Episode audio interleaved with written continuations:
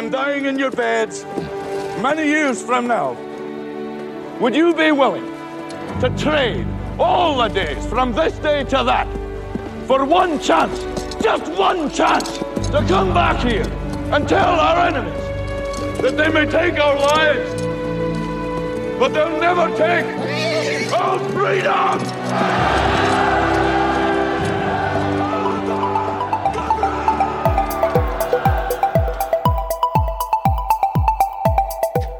Broadcasting from Brisbane, Australia, this is the FOMO Show. Cryptocurrency for the rest of us.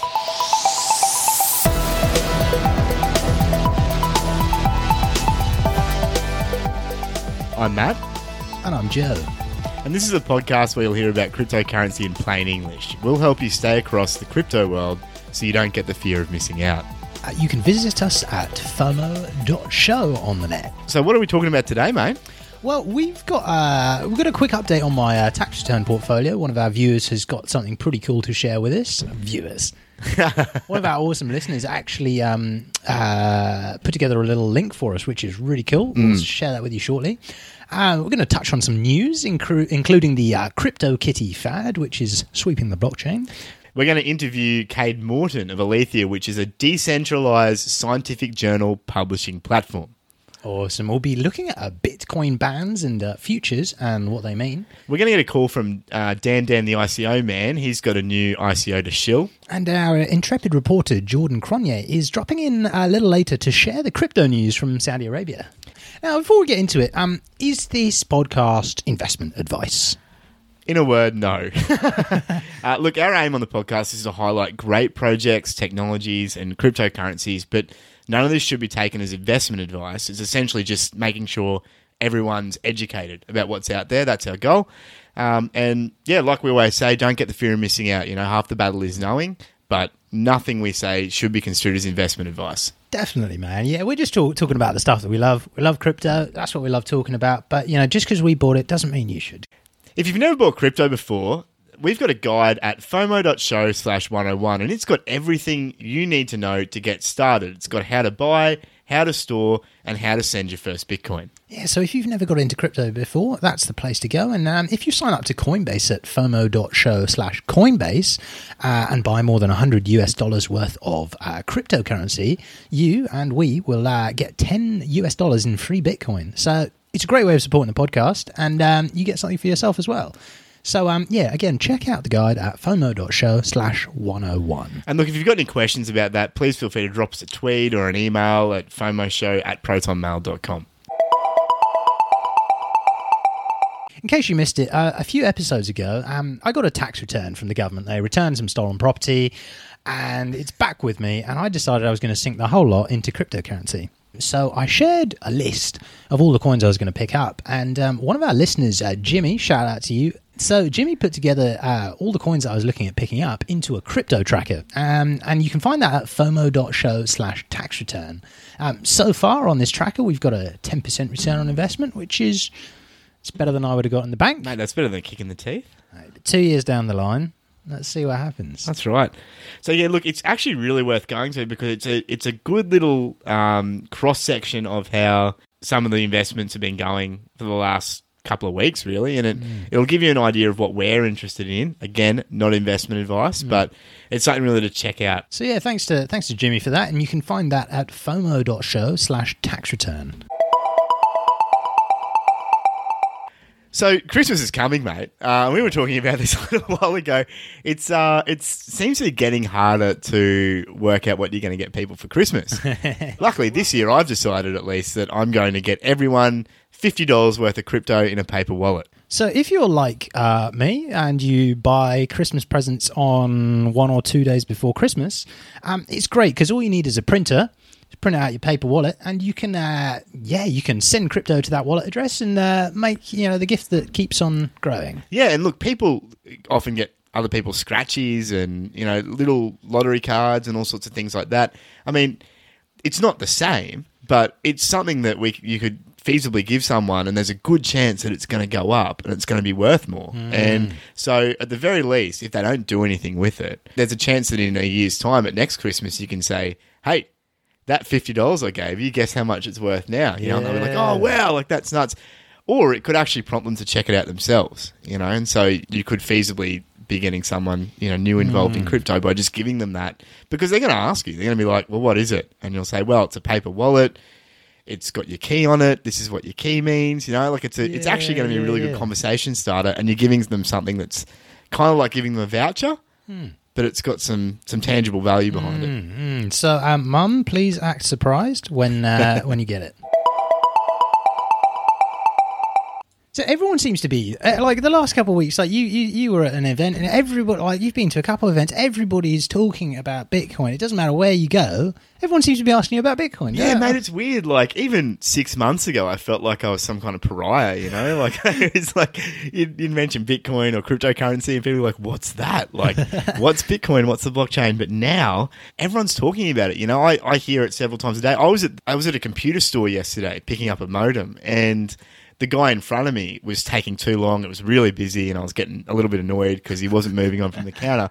But they were talking about the uh, recent NiceHash hack. You know, he was Ah, like, wow. "Oh yeah, I, I do this NiceHash thing, and now I don't know whether I've my money's been hacked or not, and Bitcoin this and Bitcoin that, and that's because it's, it's all over the news. Everyone's seeing on the news, and they call you up, and uh, I've seen some bitcoins uh, are going up, and you're like, yes, they are, and that's wild. I'm so excited. Yeah, yeah.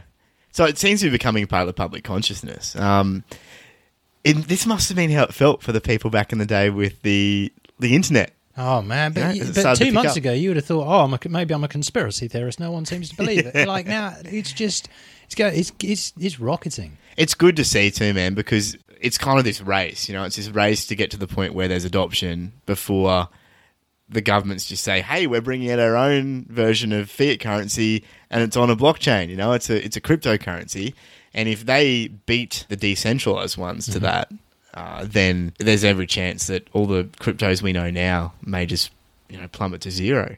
But it's really good to see Bitcoin becoming a part of the public consciousness now because it means more and more people are going to hold it, and the more people that hold it, the the harder it's going to be for any central organization to wind that back. Sharing the power out stops the uh, stops the abuse of power, doesn't it? That's right. Awesome. So, um, the news this week has been wild, man. Like, I literally googled it. Um, I sent out a tweet afterwards, but it was just like, oh, crypto kitties have slowed the Ethereum, like, have caused congestion on the Ethereum network. I'm just like, what is going on? What's going on with crypto kitties, man? Apparently, it's meant to be that you collect and breed these digital cats, kind of like Tamagotchis or Digimon, I guess. And we were joking about that before because it's slowing down the network just by trading these different things. And we were saying, like, Tamagotchis or Digimon, you could trade them to each other. No worries at all. It wouldn't slow anything down yeah, 20 yeah, years ago. You want to breed a digital cat? Good luck to you. That's right. That's right. But mate, it's it's really funny because there's there's these you know immutable, unique cats that are now on the blockchain, and everyone's trading them on Ethereum, and it's become a craze. But it it's sl- it has legitimately slowed everything down so much. There's guys launching million dollar ICOs right now, going, we can't get any money into our ICO because everyone's trading damn crypto kitties. You know? And you got to sit back and go, wow, like only in this space could Wow. something so ridiculous happen. Um, there was this dude on Reddit. Um, I think it was called Fossano. I say dude. Some but someone from Reddit said um, a really good quote. Said, if one app makes Ethereum that much worse, how is Ethereum supposed to have thousands of apps running on its network? Hmm. And that is a very good, i- good point. It's such a good point. It's what we've talked about before. So, for everyone that doesn't know, Crypto CryptoKitties is essentially a platform that allows people to trade these digital cats to each other on the Ethereum network. And you still have to process it like any other transaction. So, the cats are backed by like little smart contracts, and you the ownership of a cat is tied to the blockchain, and it's tied to your public key and your private key. And so, then by trading that all around, it's kind of like trading a piece of currency but it's a digital cat. And as more and more people have been doing this, because it's it's kind of a novel way to interact with the mm-hmm. blockchain. And if you know if you if you want to teach your kids about the new technology, you can be like, well, just trade these kitties, and then we can mm. explain little bits of it as time goes on.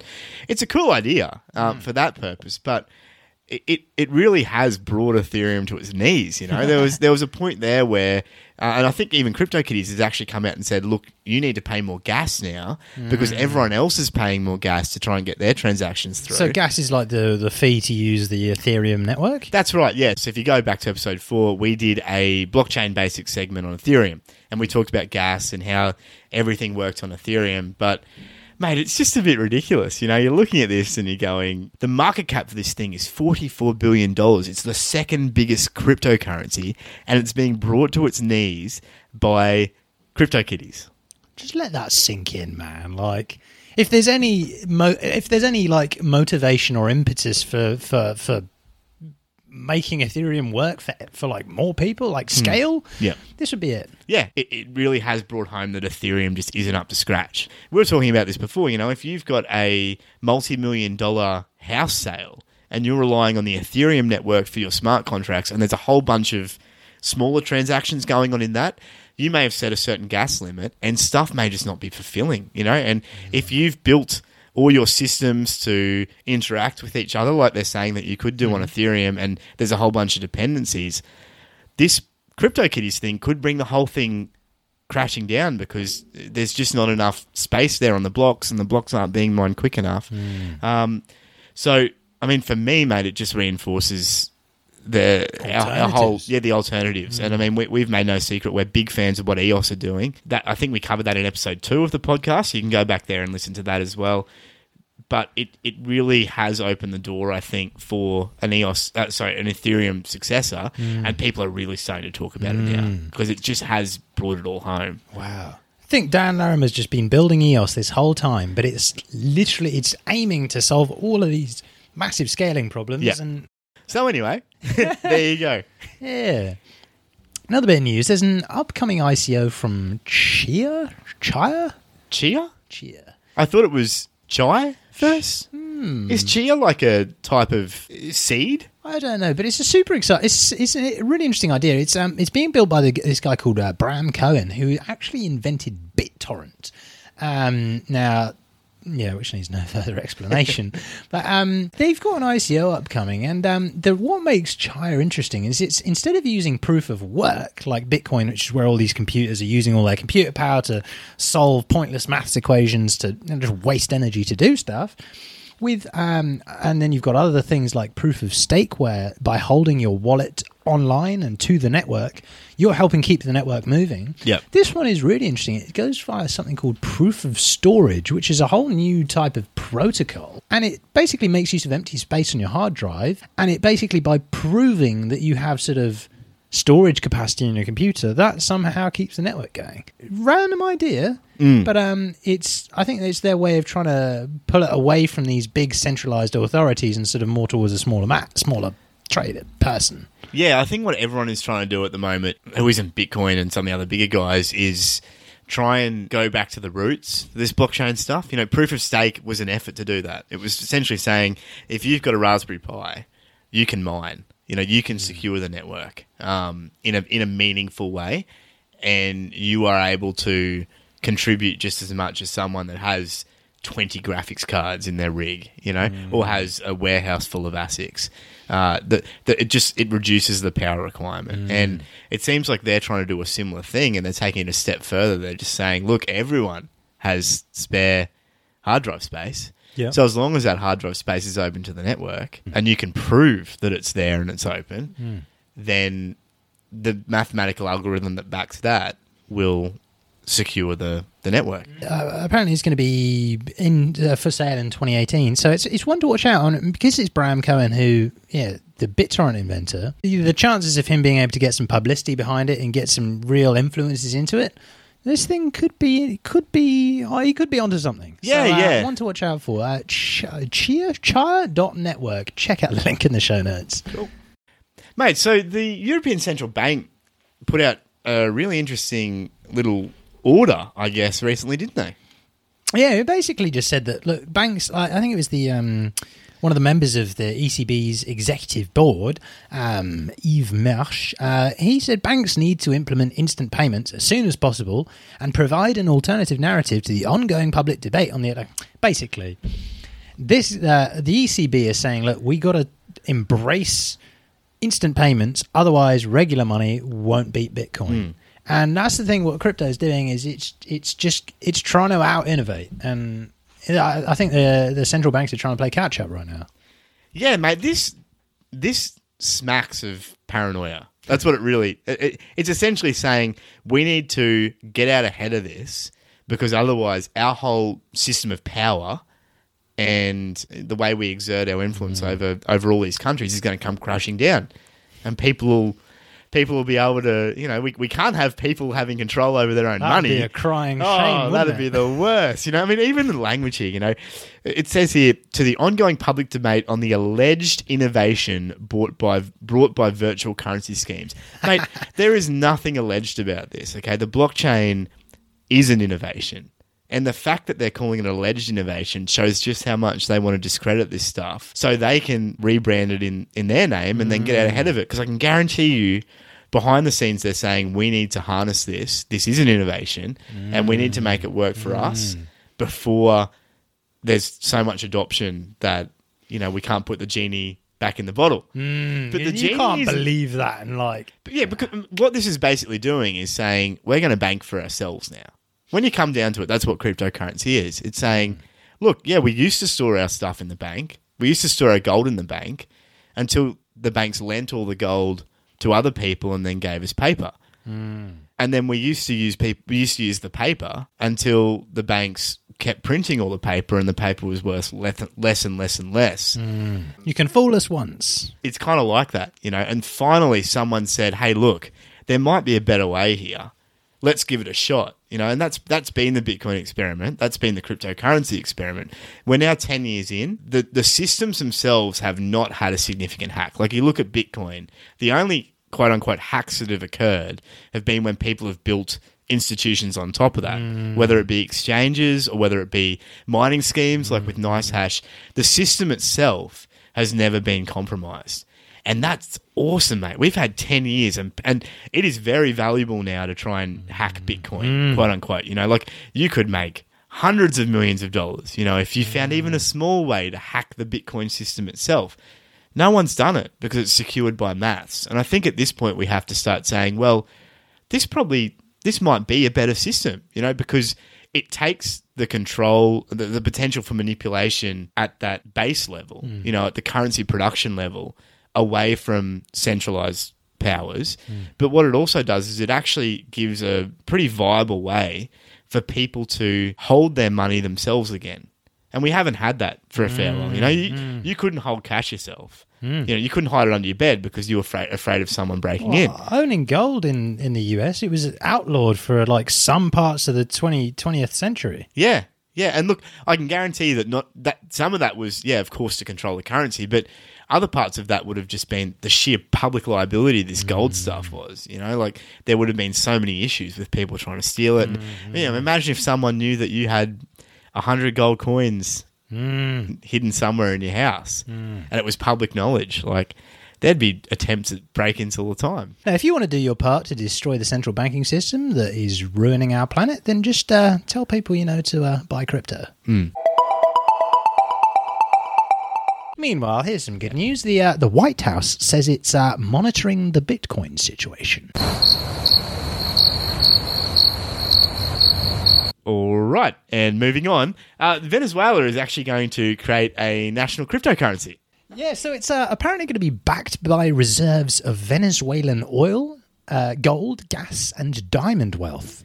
Mate, isn't this what Jordan was talking about a few weeks ago? Oh, yikes! He's not going to be happy with that. Ah, we'll be catching up with him later, so you can look forward to that. Yikes! Uh, Matt mentioned it earlier, but um, there's another piece of news saying that hackers actually swiped uh, almost 70 million US dollars worth of um, uh, of Bitcoin of cryptocurrency after pummeling NiceHash, uh, which is a cloud mining service, in a hack.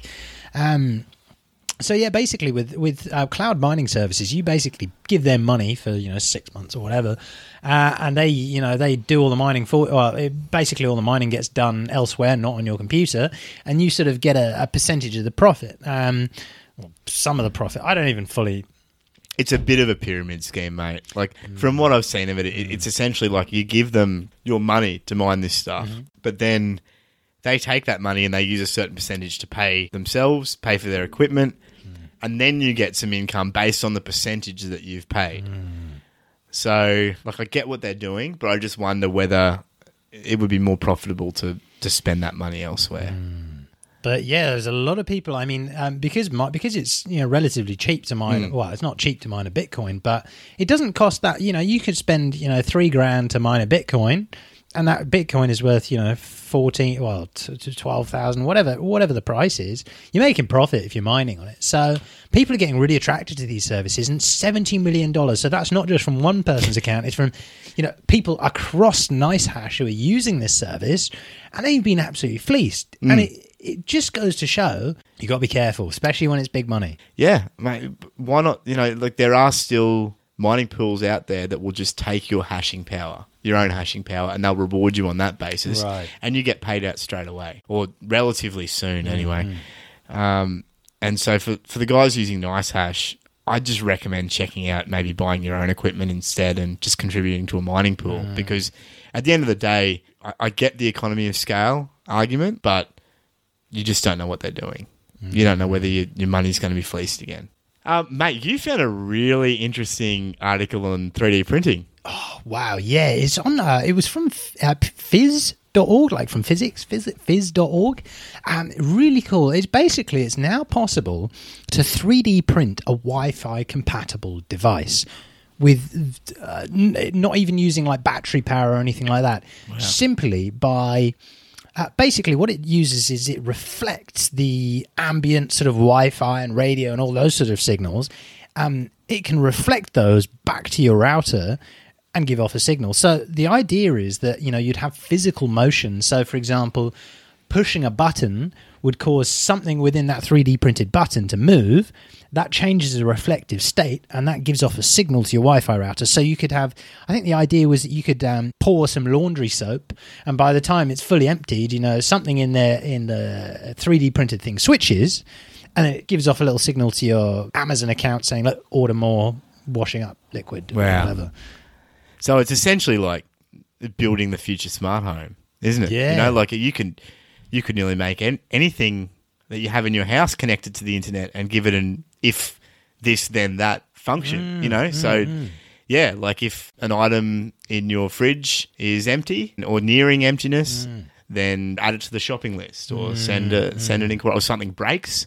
You know, if something fails, you could just have the part arrive at your house or Wow, it's a little bit scary though, isn't it? Yeah, see, because it's it's using this. It's a fantastic idea of hmm. where it's just using the app. It's reflecting signals that are already there, so it hmm. doesn't need batteries and stuff like that. And it's I think it's called backscatter systems, but it's absolutely fascinating stuff. And there's going to be so much potential, hmm. um, especially for like yeah, giving off signals to other things. Yeah. Um, like it, it says like removing a hammer from a weighted tool bench or removing a hammer from a bench that suddenly you know maybe triggers a light in your ceiling like one of your smart lights or something like that so there's so many possible things you can do with it we're getting excited over these tiny things but it's going to be something the use case is going to be totally different in I 10 mean, years You could lie down in your bed to go to sleep, and it could make sure that all your lights are, off outside. It could Mm. make sure that your your doors are locked. All all the things that go through your head when you lie down in bed at night and you Mm. go, "Oh crap, have I done that? Have I done that? Have I done that?" It could just do them all. I think you- you're onto something though I mean like even just having a pressure plate under a bed you get out of bed in the morning Yep. you know if you get out of bed it sends off the signal and if it's morning you know maybe it switches your lights on If you're like Wallace and Gromit, you know, Yeah, when, yeah. when he when, when he walks out and it's like the trousers come out and then like the shirt comes on him and then like the toast like slides down into the toaster and he's like, Morning Gromit and he's like and the dog just kinda looks at him and it's the wrong trousers. Bring on 2050, I say. Bring it on. So, Jimmy sent a tweet in from uh, Roger Ver, um, where Roger said uh, Bitcoin's usefulness as a store of value comes as a secondary effect from its usefulness as a medium of exchange. If you do- destroy the medium of exchange, you destroy the store of value. The tweet's really interesting because it says Bitcoin's usefulness as a store of value comes as secondary, a secondary effect from its usefulness as a medium of exchange. I get that. I get what he's saying.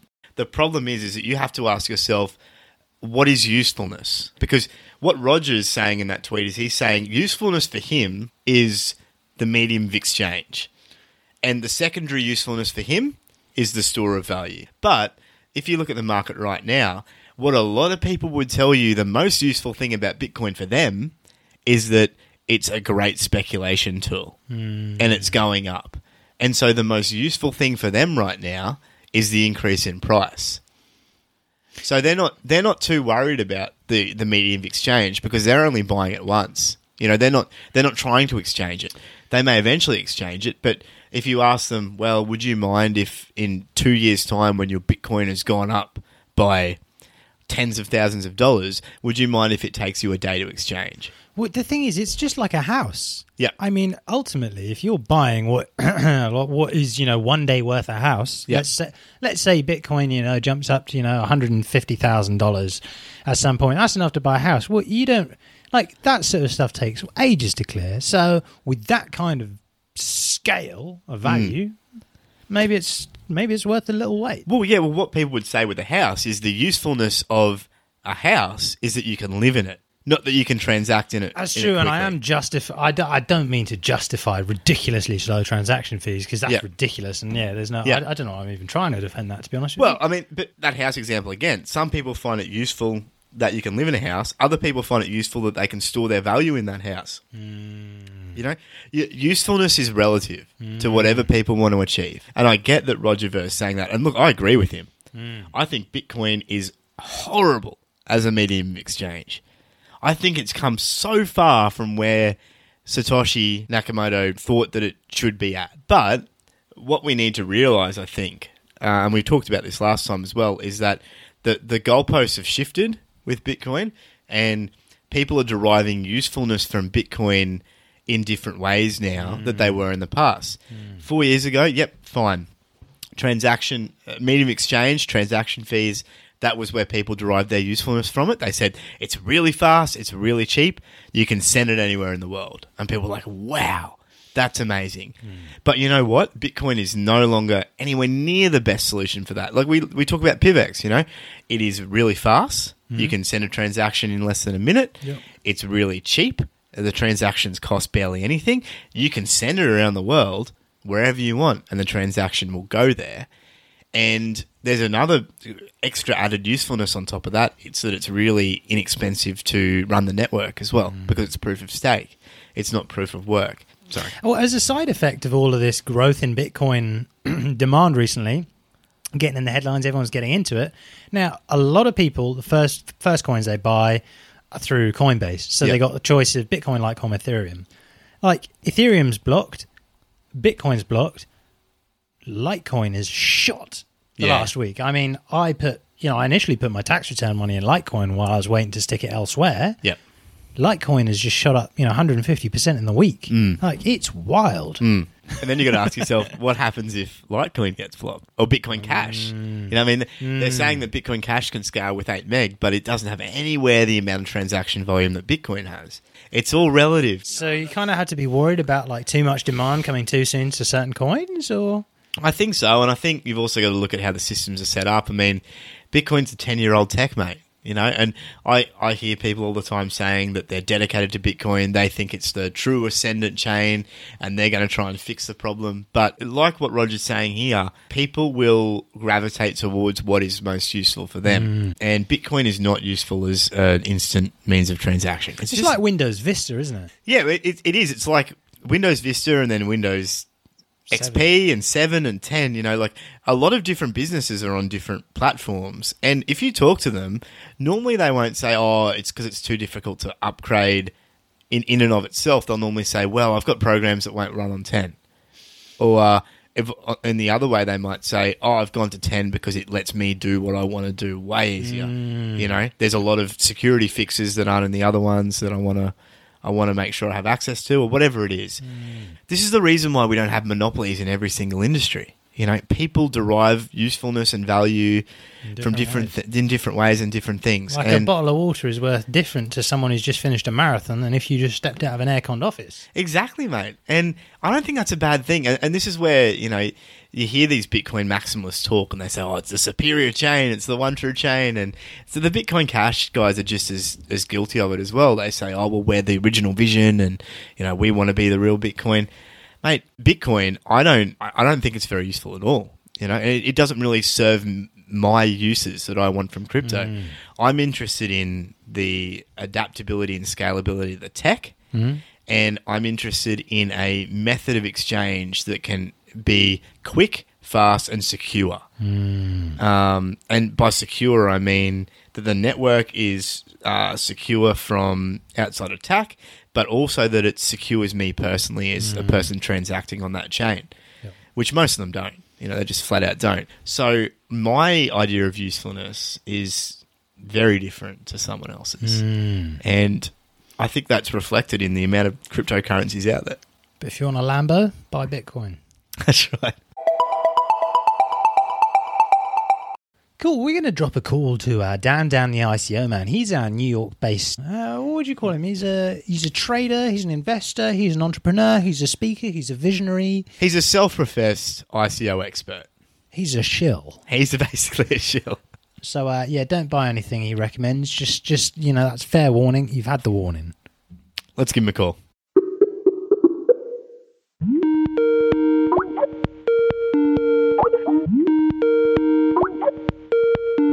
Hey Dan, uh, Joe from the FOMO Show here. How's things? Hey, how you doing, Joe? Couldn't be better. Uh, sorry, I didn't, didn't get uh, back to your messages earlier this week. Um, you were saying something about a new ICO. Yes, Joe, you've heard of crypto kitties? Well, this is nothing compared to blockchain bunnies. I'm telling you, Joe, these things are smoking hot. Who turned the oven up? Doesn't matter. We're cooking up the most adorable, marketable, tradable piece of crypto since Satoshi mined his first Bitcoin. This is a sure bet, Joe. Hell, I've got the North Pole buying millions of the stuff. Why travel around in a flying sled delivering inferior presents when you can give them what they really want from the comfort of the blockchain? They're dollars to donuts, Joe. Uh, right. So um, uh, how are they different to uh, the crypto kitties? Did you not hear me, Joe? Blockchain bunnies. What's the only thing more adorable than a little cat, Joe? A bunny, Joe. A bunny. I'm telling you, this is going to be huge, huge, huge. They'll write stories about this, Joe. Ballads for the ages. Don't be surprised when you see little blockchain bunnies hopping all over Times Square or taking up every slot in the Super Bowl halftime show. This is dynamite.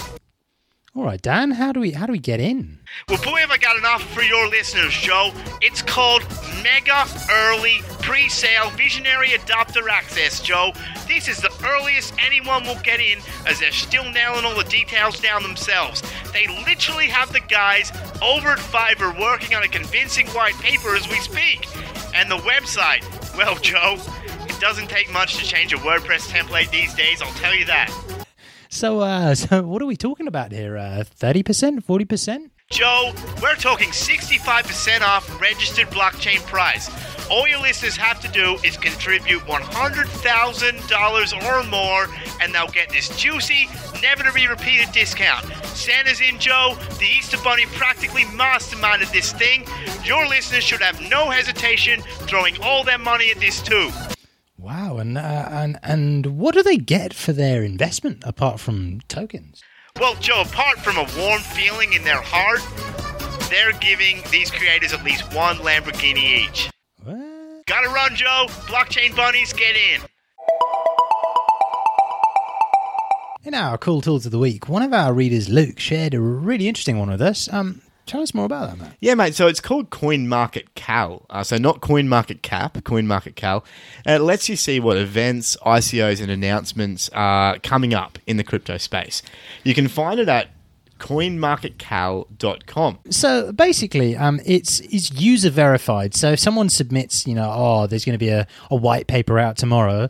If I check that out and I go, oh, that's definitely not true, you can thumb it up and down a sort of true or false sort of thing. So it's a system like it's it's quote unquote verified by users. That could be gamed, of Yeah. course.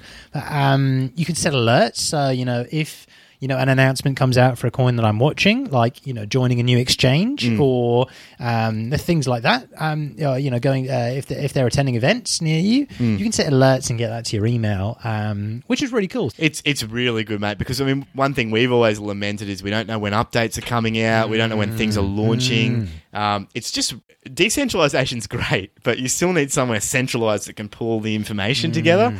Like we've talked about updating wallets before, you know. And it's it, mm. this seems to be saying, look. You can program all this yourself. You can set what you want to be notified. You can set what you don't want to be notified, and we're all we're just going to put it in one place. Yeah, they're proposing some really interesting stuff. So you can actually see like conferences and meetups in it.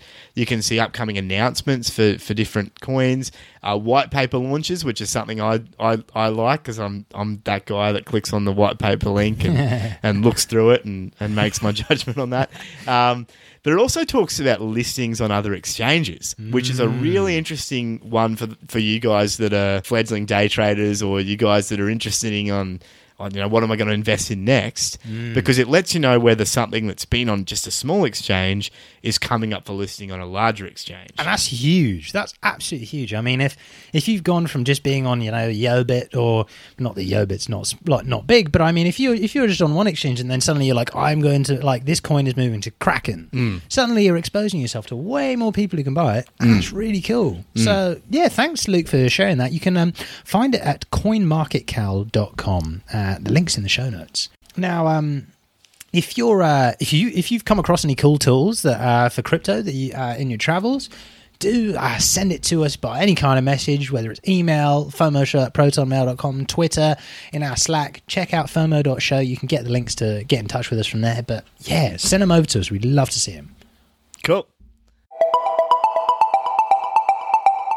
Well, as you probably know, uh, if you've if you haven't been living under a rock these last couple of weeks, it's been a massive couple of weeks for Bitcoin. And look, we try not to talk about the big capital B as much as we possibly can on the podcast, just because everyone else covers it, and we're more interested in talking about the other stuff that people don't talk about. That's why we featured Aletheia. That's why we try and pick out other smaller projects just to highlight for you guys. But it's just been so big the last couple of weeks, weeks, mate. We do kind of have to touch on it. Bitcoin bans and Bitcoin futures. I mean, wow. So uh, Joseph Stiglitz, who was uh, the former chief economist of the World Bank, um, he's called for a ban of a ban on Bitcoin. Now, if you see this guy talking, he just seems like your grandfather type guy. He seems like happy, smiley, nice guy. But then he comes in, he goes, "Yeah, we should actually we should actually ban Bitcoin." Now, this is the former chief economist of the World Bank, which is an organization that puts countries into debt slavery and he's saying we should ban Bitcoin because you know this that. Oh, mate. I didn't even have a good reason to be honest. I I, I can't even remember. Well, I mean, and that was the annoying part. It, it was it, it was why that news about the European Central Bank calling uh, blockchain an alleged innovation and saying that they need to needed to get out ahead of it annoyed us so much because what you've got is these people who are a part of the establishment and. Look, it's quite obvious that we're not the biggest fans of it, but the reality is, is that these people really ought to know better. The World Bank, for example, if you go on their website and you look at what they claim to be ruled by, they talk about, you know, freeing the world, making the world a better place, you know, giving more people access to to uh, good economic principles and good economic money. And then you've got something which is essentially uh, allowing a lot more people to have access to stable currencies, hmm. especially in the developing world. And we've talked hmm. about this before. What the blockchain and Bitcoin and other cryptocurrencies does is it gives people access to a currency that isn't inflationary but deflationary. Hmm. And that's why Zimbabwe's you know, people in Zimbabwe are buying so much of it because their currency's shot. The central bank and the World Bank hasn't done anything for their currency. So they're saying we need to start looking elsewhere. And it's just it's just tough, man, when you hear someone that was used to be at the head of that saying this stuff for no good reason other than it's upsetting the apple cart. Well, he says he said uh, it doesn't serve any socially useful function. Well, uh, Joseph, if you're listening, check out our Twitter. Yeah. Um, there was a great article. You were reading an article in uh, Hacker Noon. It was um, Bitcoin's final boss. Uh, so, uh, you know, Yeah, it was it was authored by Dan Jeffries, and uh, look, I know Dan probably isn't listening, but Dan, if you're out there, shout out to you because when I first got into crypto, I read a lot of your stuff, and it's quite interesting. And look, while I don't agree with everything Dan's doing, he always has a really unique perspective on things because he's an author, he's a novelist, and Okay. he does a few other different things. So he's he's kind of a bit of a jack of all trades, and he he basically said, look, where we are right now. Bitcoin is really getting a, a lot of traction behind it. People are talking about it. There's Bitcoin futures coming online. But the big elephant in the room is how a government's going to react to this mm. and ba- how a bank's going to react to this. And we've seen little things here and there, but th- there hasn't really been any big moves one way or the other for cryptocurrency. So he talks about you know, Cong- how Congress in America is looking to expand its money laundering law to target crypto by making it a crime to hide any wallets or crypto you own. They're mm. expanding the civil asset forfeiture. And the, he actually touches on how if you f- fail to tell border agents under this new legislation that you're carrying $10,000 or more in crypto, you could spend 10 years in jail. So we're starting to see things really shift mm. and the government finally start to take notice of this. And Just a small one on the civil civil asset forfeiture. So this has been around in America for you know if you've been watching for the last few years, it's highway robbery. It's legalized robbery. The mm. police, if you let's say you're driving, you work for a charity, you're taking your donations from you know, in cash. You just got six grand's worth of donations, and you're just taking that to another town to cash it in your bank. If the police pull you over, let's say you know your hubcap, you know, so, uh, one of your lights is out. Police pull you over, see that cash, they can take it without any repercussions for them. They can take it and it's theirs. It's legalized theft, and that's super dangerous. and there was a guy recently that had like $300,000 or something in his car, cash. Right. I was reading this article and and the police pulled him over for something pretty innocuous like Yeah. that, found the cash, took it. Three hundred thousand dollars worth of cash, and it was a completely legitimate reason. And he said that he said, "Look, this is why I had it. Um, I can I can verify why I had it. I can show that." Pid, crickets, Tough nothing luck. from the police. Yeah. They said, "Look, no, it's been forfeited, Yep. and there's nothing you can do." And, it goes into- unfortunately, the the currency it, it's owned by the Reserve Bank. You may think it's yours, but as long as it's got the the seal of the government on it, Federal Reserve banknotes to That's be right. trusted. and it's not just limited to America. Like in mm. Australia, that there's a, a an article I saw recently that had come from our government, essentially saying that they wanted to put chips in the hundred dollar notes, so they could track where all the hundred dollar notes are and make sure that they're not being hoarded somewhere. Oh, And because there were these stories of elderly people just keeping all their money in cash and not putting it in the banks, and the way the article was worded, it made it sound like it was this horrible crime to Yeah. to take your cash and like put it somewhere that wasn't a bank and save it. You know, like heaven forbid. So they said, "Oh, look, it's it's it's tying up the currency. There's not enough in circulation, so we don't want people just hoarding their cash. So we're going to chip it so we know where where it is."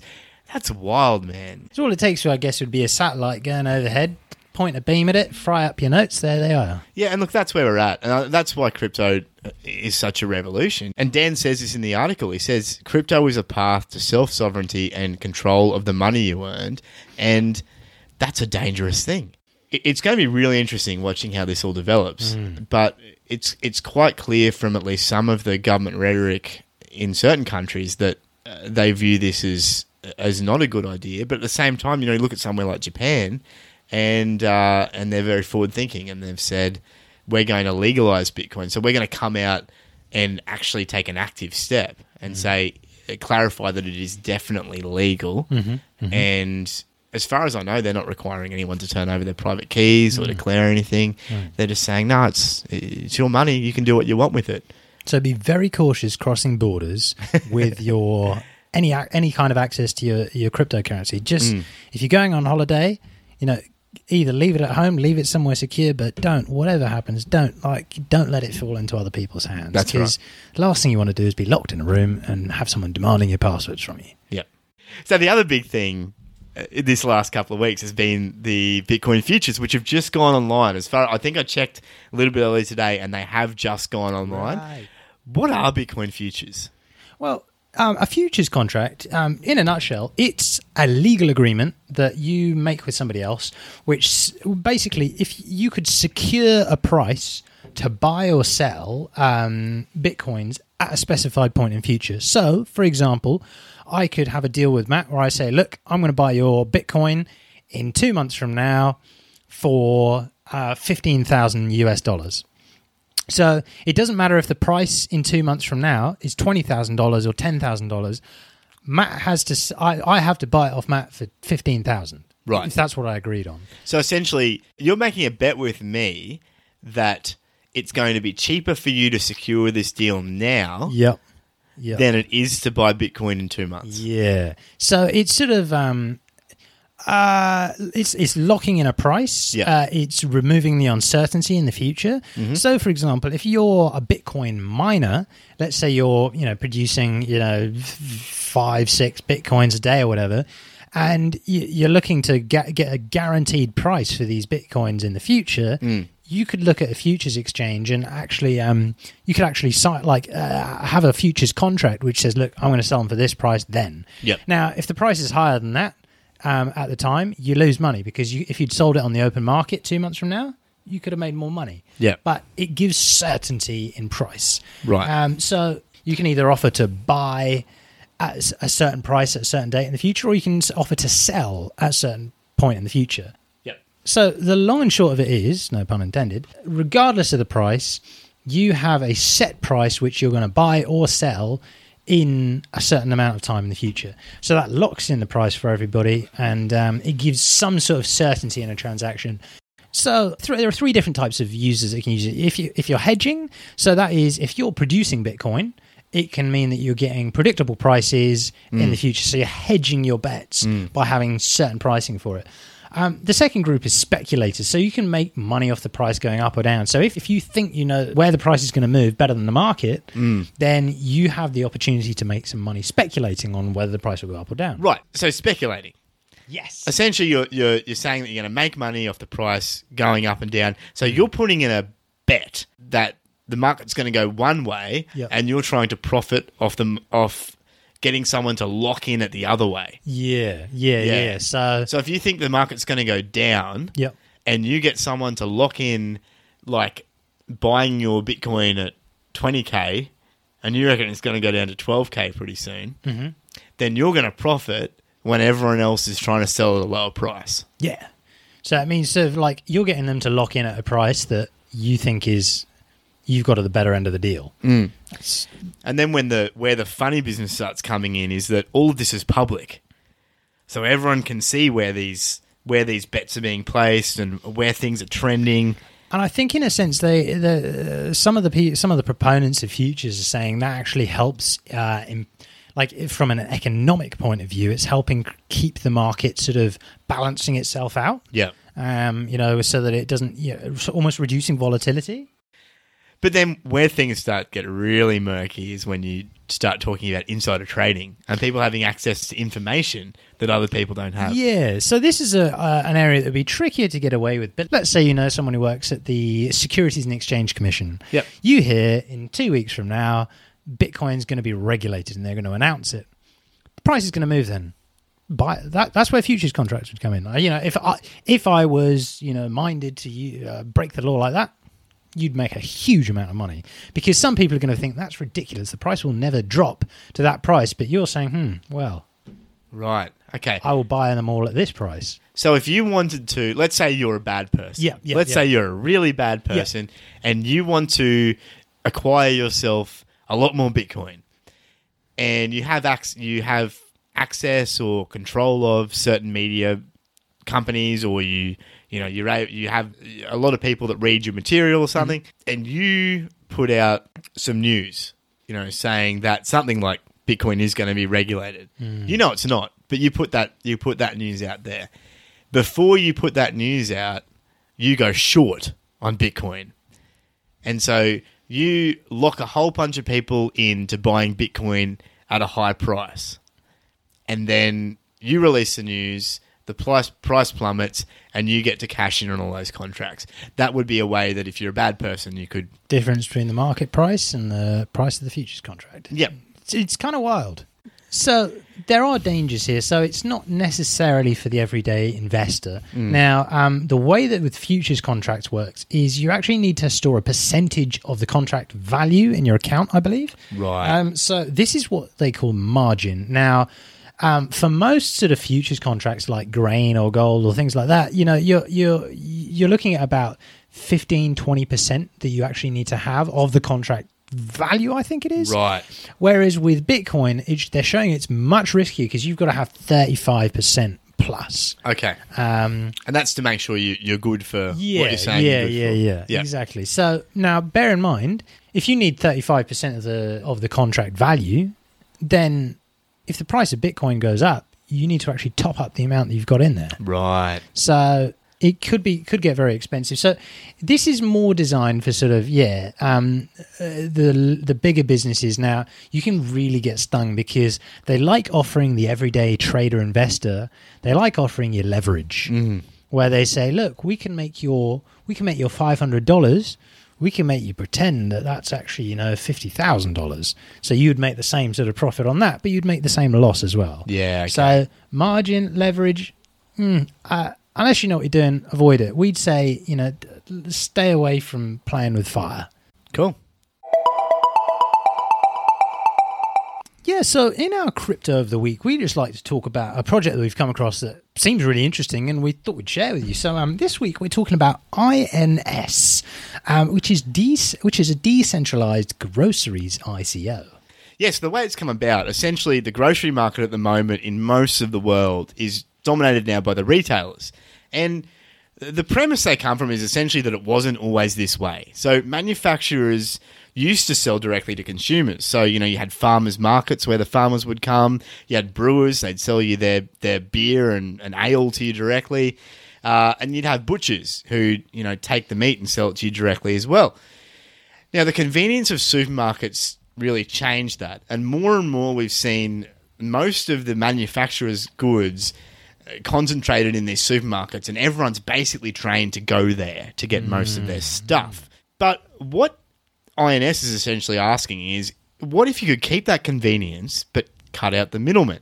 And so they've essentially said, why don't we decentralize groceries? That's a big. That's a bit. That's a big statement to make, isn't it? is. So you you see it in the news quite frequently. You know, the retailers are always treating the manufacturers really badly. Mm, yeah, so the retailers have a huge market share. And so what that means is they've got a lot of market clout, they've got lots of profits, and as time's gone on, the manufacturers have become increasingly dependent on them mm. to market their products. Because if you can't get your products in one of the big supermarkets, if you're most types of manufacturers these days of any any groceries, you're not going to be able to sell to most of the population. So mm. your market is essentially there's a, these couple of gatekeepers, you know, and and they can really dictate the terms to you. And mm.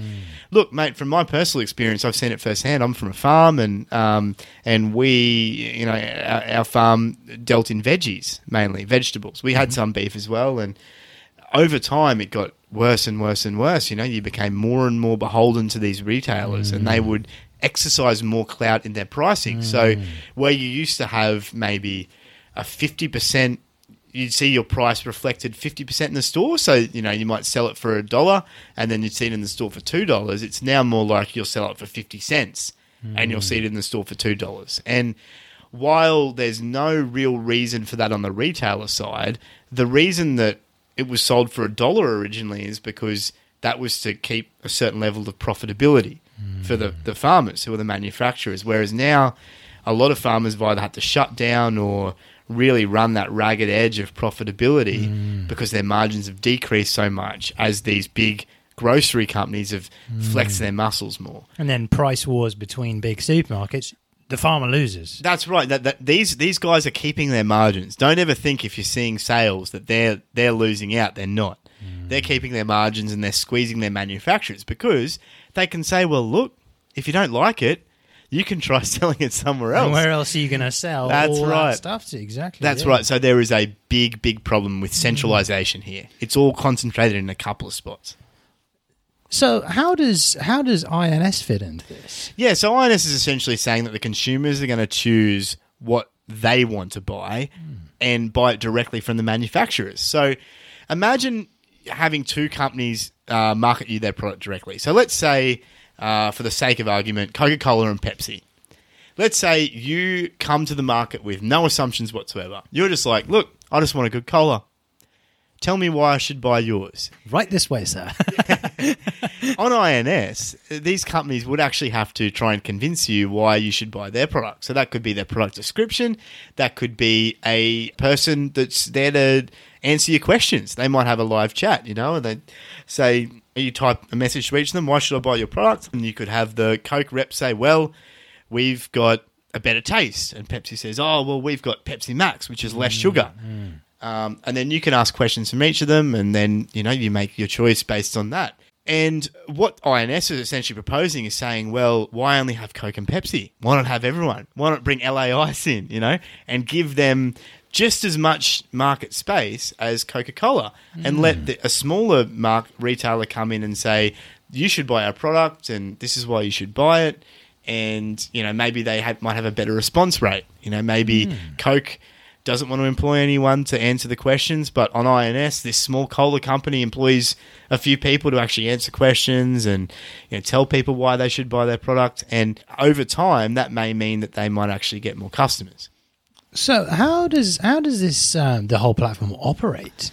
Yeah, so it runs on smart contracts, mate. So uh, INS token is the currency on the platform, and they're they're proposing to run it on Ethereum at the moment, which may or may not work out for them. We'll see how that goes. But Confirm your grocery deliveries in two weeks from today. sorry, there's too many crypto kitties being traded on this blockchain at the moment. Watch you have to buy have your a grocery.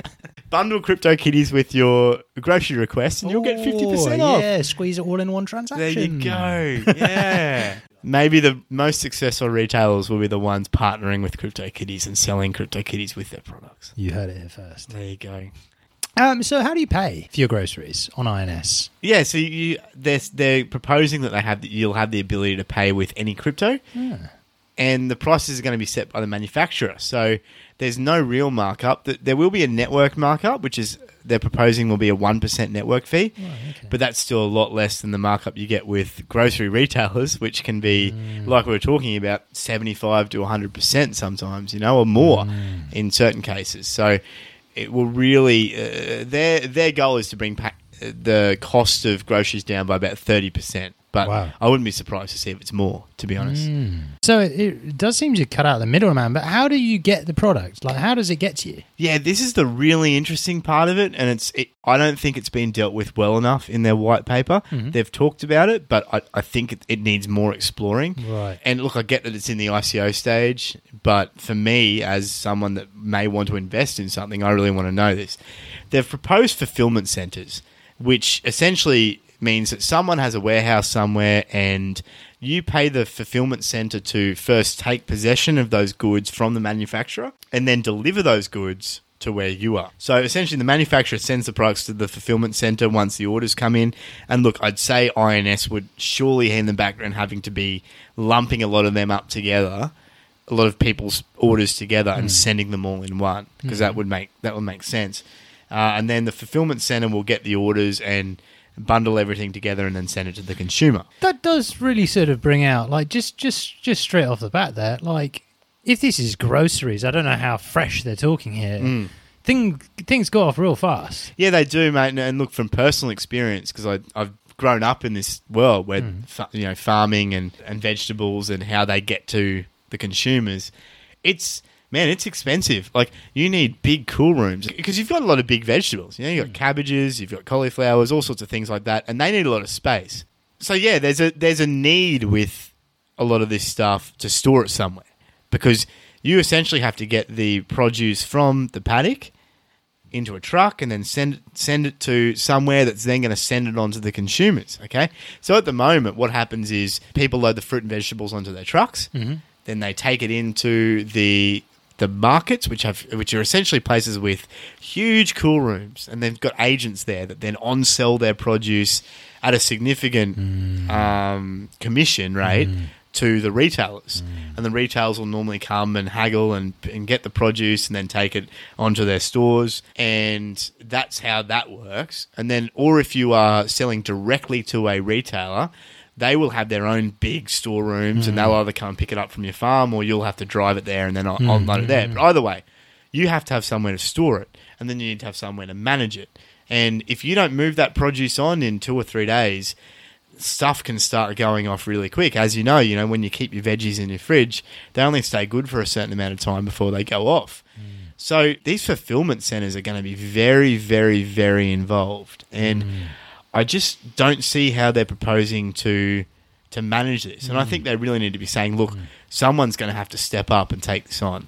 Yeah, because it does seem that someone's going to have to fit, foot the bill for some of this, and uh, like a one percent network fee or whatever that probably goes to the network or something. But I mean, someone's got to foot the bill for delivery, moving it, storing it. That's going to go somewhere. That's right. They're cutting people out, but which is which is good in many ways. But at the same time, there's still serious. Yeah, look, I, I think it's a lot more involved than what they're making it out to be. You go on the website and it's very nice and friendly and it's, we're going to do this, but mate, like a lot of this stuff, they're going to have to automate it and they're going to have to really work on that automation. And mm. this stuff is hard to automate. That's why there are so many middlemen in this industry because mm. you, there are some very specific skills needed for each step in the process. I can see how they could get there. You know, if you could build a system where you had trucks that that went to the different places and and and and, and everything worked smoothly. The farmers loaded the stuff straight into the trucks. Mm-hmm. The trucks then went around and picked whatever they could fit up and then went on to the distribution center and they took it off and each each time one was taken off it was scanned and put into a ledger on a blockchain and then the next day you know you had machines that moved it all around and packed it into where it needed to be and then you know other conveyor belts that pulled it all like a, you can see how it could work Yeah. if you automated enough and had enough contract smart contracts or programming going through it all. But man like that's that's really involved. You have to someone has to pay for that. And what they're proposing here is that the consumer will pay and i think that's fair but it may not work out as cheap as they're saying it will mm. when you add in all those costs and that's the trade-off So you're saying it's a little idealistic at the moment, and I think it's a little bit idealistic at the moment. I've, I've read through their white paper as normal, um, and it, look, it's just really light on, man. because I mean, sorry to interrupt, but you, Yeah. you you just see with like with retail things. I mean, like um, knowing people who do commercial beekeeping, there's a different process with bee with honey as there is with you know vegetables and fruit. Yeah. I mean, if in honey you've got to turn it from this massive vat full of honey into putting that in jars. Mm. Yep. So someone's going to do that. Someone's got to do that, man. And there are people around that can do that. That's true, yeah. But the the big concern, like I've I've talked about those concerns, but the biggest concern I see is that this industry is set up and there is so much money made in this industry and it's very very aggressive. For example, if you're a farmer in this industry, I don't know what it's like in a lot of people's country, but here in Australia, if you're a farmer and you even for example want some dockets, want like a receipt for mm. how much the agents are selling your produce for at one of mm-hmm. these markets, you're not allowed to see that. You know, it's very it's very much like no, you you can't see receipts. We tell you what we sell it for, and there's nothing you can do about that. And if you make any noises and say no, no, I want to know that you're actually only taking the amount that you want, like any other industry, most industries are at least you know how much is Yeah. you know commissions being earned and you can see the stats. If you ask for that in this industry, you get shut out. You cannot sell your produce. They say, "Oh, sorry, we can't stock you anymore," and then you'll go somewhere else and they'll say, "Oh, what's your name again?" And you'll tell them your name. It's, "Oh, sorry, we can't stock you anymore either." It's very, it, it's a little bit like a mafia. All these guys talk to each other. They're all, they all know they're making filthy money, and they don't want it to change. Yeah, those and vegetable cartel agents, they're driving nice cars. they, they are like they, They are, live in the nicer houses than the farmers do. They do everything except produce the food. That's, ex- and do that's anything exactly useful. right. The retailers and the and the middlemen. Um, so it's a really noble thing what they're trying to do. Cut it out. But that hasn't been dealt with in the white paper either, Mm. because at the end of the day, you're going to have to have a, a fair few people stick their neck out and say, "We're going to take this on," and they will probably be burning bridges with a lot of the, the current stuff. You know, Mm. If you're like if you're a manufacturer and you say, "Oh, we're going to support this new decentralized platform," and the two big supermarkets go, "Oh, are you?" Well, sorry, we don't have any room on our shelves for your produce anymore. All of a sudden, you've lost most of your market to try this really unsure and unfounded thing that may not even work. Yikes. Yeah. The FOMO show, uh, agronomy and agriculture news for the rest of us. Just wet blankets. they they have said that they've got manufacturers interested in this, and, and and don't get us wrong. Like I think manufacturers would be really interested in this. Like if they could s- stop the stranglehold that Yeah. retailers have over them, I think they'd be on board. And there are a lot of big manufacturers out there that could, you know, could potentially support this. And if and if the retailers don't really recognize it as a threat, you know, it could just be seen as another retailer that they're mm. supporting for now. So that is the advantage of it. And yeah, like you say, you know, if, if a big, if a few big manufacturers get on it, then that is going to lend it a lot of legitimacy. And yeah, mate, look, it's it's a really ambitious project. I think it's worth a look. I'd definitely check out the link in the show notes and read the white paper, make a decision for yourself. I'm not convinced, but I, I love the idea. And I don't want to bash it too much because it's a really, really noble goal for them to do to try and take take out the retailer middleman. I think it's I think if they can achieve it, it will be amazing for everyone. I think everyone's going to benefit except the retailers hmm. and the hmm. agents, but like hmm. the consumer and the manufacturer. yeah, because um, ultimately it's just like if it benefits both of those, great. well, they're the people producing the real value. You know, the consumers are paying the money, the manufacturers are producing the product. Put the profits where they belong. That's right. All the retailers and the agents are doing is just getting the product from one place to another. So yeah, no, check out INS. Like as far as ICOs go, there's definitely been more application for this one, and I can see how it would really make a difference having something like this on a blockchain. INS.world. Oh, hang on, mate. Uh, we got a call, oh, we got a call coming in. Just a second. Hello. Oh, yes, yes, hello. Uh, how's it, my bro? Oh, Jordan. Yeah, yeah, great, mate. Um, more importantly, how are you doing? I mean, um, did you see the news about Venezuela's national cryptocurrency? Ugh, man, I'm furious, huh? I saw the Reuters notification pop up on my phone last week, and I've gotten my Venezuelan legal team on the case. As, as I mean, as you know, and as the FOMO listeners know, I created this currency. Huh? I taught it everything it knows. I raised it as my own child, history in the making, and Jordan Cronier doesn't get any credit, not one iota. Huh? Wait, you've contacted Venezuelan lawyers. Uh, yes, but uh, uh, there's not a lot I can say due to the uh, the ongoing legal process, huh? But uh, I can tell you that uh, we're using every available legal route to rectify the situation. Credit must be given where credit is due, huh? In, in fact, I actually found the lawyers uh, on this uh, fantastic website called uh, Craigslist. Uh, you might have heard of it. Uh, apparently, it's the place to find Venezuelan lawyers. Right, so you found the lawyers on Craigslist, Jordan. Um, what did they ask from you? Well, all I actually needed to do was uh, send a copy of my passport and uh, my driving license and uh, send them my $4,000 uh, $4,000 deposit via App Store gift card. And uh, now we're well on our way to, uh, to uh, exacting revenge, huh? So Craigslist, App Store gift cards. Jordan, do- look, just just let us know how that goes, Jordan. All right, how's things going in Saudi Arabia anyway? Oh, fantastic news. Absolutely fantastic, huh? I've got a new opportunity on the way. I thought you should know about it right now, huh? Uh, do you remember uh, a couple of months ago in Saudi Arabia, they were the first country to make a, a robot uh, a citizen of Saudi Arabia? Yeah, I, I do remember that, Jordan. They said the robot was called Sophia or something, wasn't it? Exactly, mate. Well, actually, I was chatting with Mohammed bin Salman. We were having a conversation, the Crown Prince of Saudi Arabia, MBS as I call him. And uh, I gave him a brilliant idea, right? I figured if a robot can, why not also make a Bitcoin a citizen of Saudi Arabia? Huh? Genius. It's genius.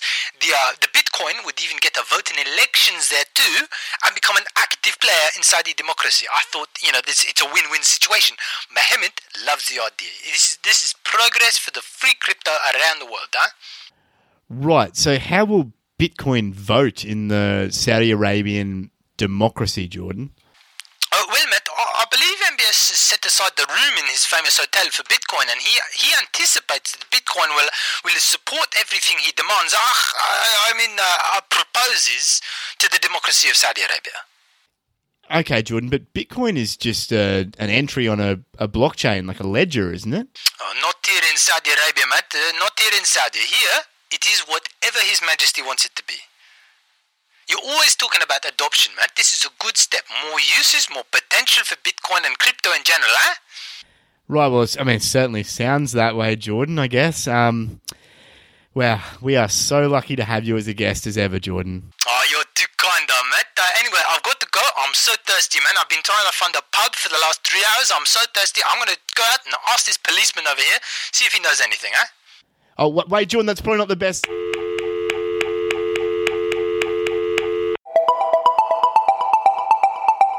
So, this is the section of the podcast Decentralize Your Life. Um, each episode, we're looking at a project that takes a centralized concept and it makes it decentralized.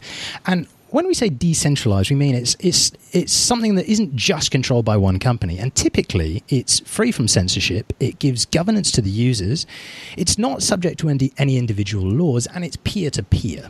Today, we're going to be speaking to Kade Morton. By, by day, he works as a senior security consultant, helping large organizations understand and manage the risk associated with their IT systems. So that's a big, big sort of task there. But um, and by night, he's a, he's a member of the Berlin-based think tank Blockchain for Science. He's a speaker on tech, culture, and security issues, and he's building Aletheia, uh, a decentralized, open access publishing platform for scientific research, which we're going to get into a little more. Uh, you can find the website at aletheia-foundation.io. Um, Kade, firstly, is that is that how I pronounce Aletheia? It is, to the best of my knowledge. So, aletheia is a Greek word uh, meaning Right. truth and undisclosedness. And there's like a, a sort of a, a longer um, definition for it. But as far as I can tell um, from everyone that I've spoken to, that is the proper pronunciation, aletheia. awesome, man. So, how does Aletheia work in a, in a nutshell? So the way that Aletheia works, basically, we are trying to build a platform that you can upload academic papers to. Uh, you can download academic papers from, um, and it's run in a completely decentralized manner. So basically, we're trying to give you a platform that you can um, access science for free and you can publish science for free. Wow, that's that's that's awesome, man. So, so what what inspired you to get started with this? I mean, like, what what problems did you see in the area? So the big thing that inspired me was uh, the documentary "The Internet's Own Boy," the story of Aaron Swartz. You'll hear this particular documentary thrown around quite a bit in um, academic circles, particularly around academic publishing. Right. So basically, uh, I, I sat down one day as I was trying to move into the security space. I had sort of a, a passing understanding of like blockchain and cryptocurrency, uh, more in the sense that cryptocurrencies were um, used um, particularly like for ransomware and um, all that kind of stuff. So it wasn't particularly on sort of the use cases of blockchain, Yeah. but I had I had a bit of an understanding. I had, people had told me sort of these are things that um, where like people are looking to apply blockchain to. So I was like, oh, it's kind of interesting, but it really wasn't sort of something that was front and center in my mind. Right. And I sat down to watch this documentary one day. And I had no preconceived notions of what I was going to be watching. It was like, well, I have a vague idea of who Aaron Swartz is. Um, like I um, remember the PIPA and SOPA campaigns um, that were basically campaigns that he helped run over in the US that were against particular legislation that was to do with piracy off memory. And so I had a vague idea that that's kind of like he was working in like the like activist space, but didn't really know much about him. And I was like, well, I watched the documentary. One, I'll learn sort of more about sort of who he is, um, and maybe pick up something as far as um, technical information for like moving into security. So it was just a general sort of like upskilling. I sat down and watched the documentary, and I came away, and I was I was actually quite cross and angry. Um, basically, what the documentary covers is it runs through Aaron's life, um, and it sort of talks about um, the different things he participated in. Um, so, for those who don't know who Aaron Swartz is, um, he was a bit of a child prodigy. He contributed to RSS, like the actual like, actual pioneering of the protocol.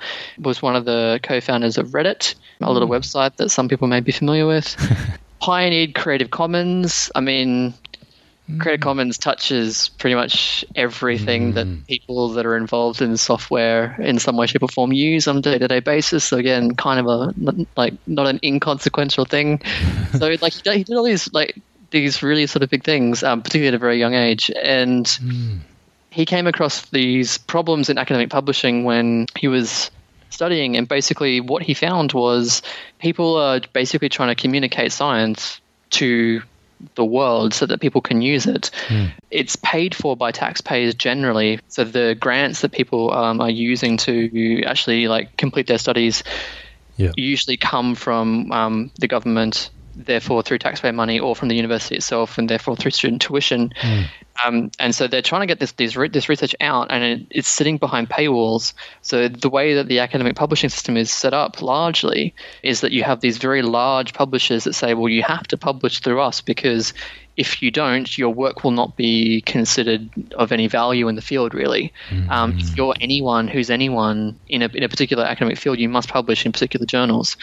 And these journals know that. They know that they hold a virtual monopoly on the system. And so they basically just put big paywalls around everything and say, okay, well, you have to come through us. We take the copyright for it because that's the deal.